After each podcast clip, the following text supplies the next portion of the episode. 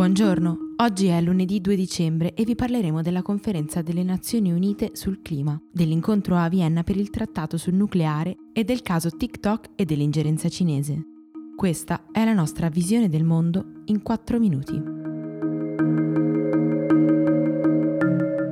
Oggi inizierà a Madrid la conferenza ONU sui cambiamenti climatici. Durerà fino al 13 dicembre e dovrà elaborare una strategia d'azione strutturale per compiere concreti passi avanti sull'attuazione dell'accordo di Parigi del 2015. La questione principale da affrontare saranno le promesse di riduzione delle emissioni fatte da ciascun governo quattro anni fa, che secondo le rilevazioni fatte dalla comunità scientifica non sono sufficienti a contrastare il riscaldamento globale. Nel 2018, infatti, non solo non c'è stato alcun miglioramento, ma le emissioni di gas serra hanno toccato un nuovo record, il 147% in più rispetto ai livelli preindustriali. Nonostante la dichiarazione di emergenza ambientale internazionale fatta dal Parlamento europeo la scorsa settimana, sarà difficile trovare un accordo tra tutti i paesi. Per il momento, infatti, nessuno Stato europeo si è completamente allineato agli obiettivi del patto e gli Stati Uniti, tra i maggiori responsabili delle emissioni a livello globale, hanno confermato la volontà di uscire dall'accordo.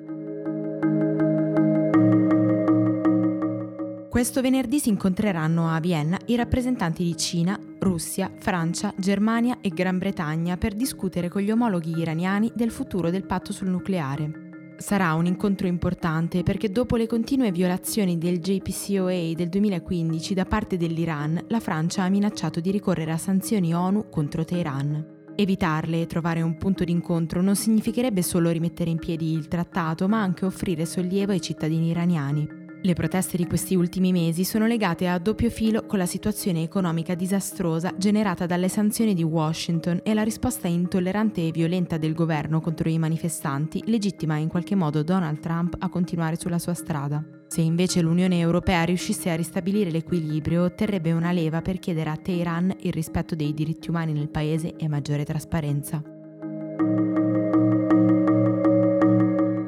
La scorsa settimana è diventato virale su TikTok un video in cui una ragazza statunitense finge di girare un tutorial mentre in realtà critica Pechino per la repressione della minoranza degli uiguri nella regione dello Xinjiang. In seguito alla rimozione del contenuto e al blocco dell'account, TikTok è stato sommerso di critiche per il comportamento censurante. Dalla sede statunitense si sono giustificati dicendo che si sarebbe trattato di un errore e che la ragazza sarebbe stata in realtà bannata per un precedente post in cui mostrava una foto di Osama Bin Laden. La cronologia degli eventi, tuttavia, è dubbia e secondo il senatore statunitense Marco Rubio non sarebbe nemmeno la prima volta che la società cinese oscura i contenuti scomodi per il partito. Anche su sua richiesta, negli Stati Uniti è partita un'indagine volta a capire se l'azienda possa rappresentare davvero una minaccia alla sicurezza nazionale, ad esempio il social è molto diffuso tra i militari, se e quali dati invia alla Cina e se porti avanti le politiche di Pechino fingendosi neutrale.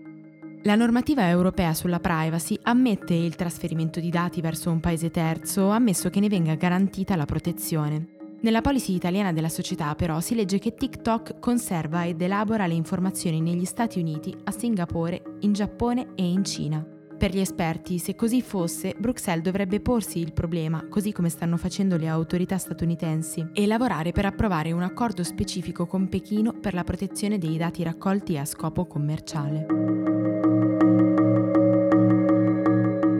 Per oggi è tutto. Da Antonella Serrecchia da Rosa Uliassi a domani.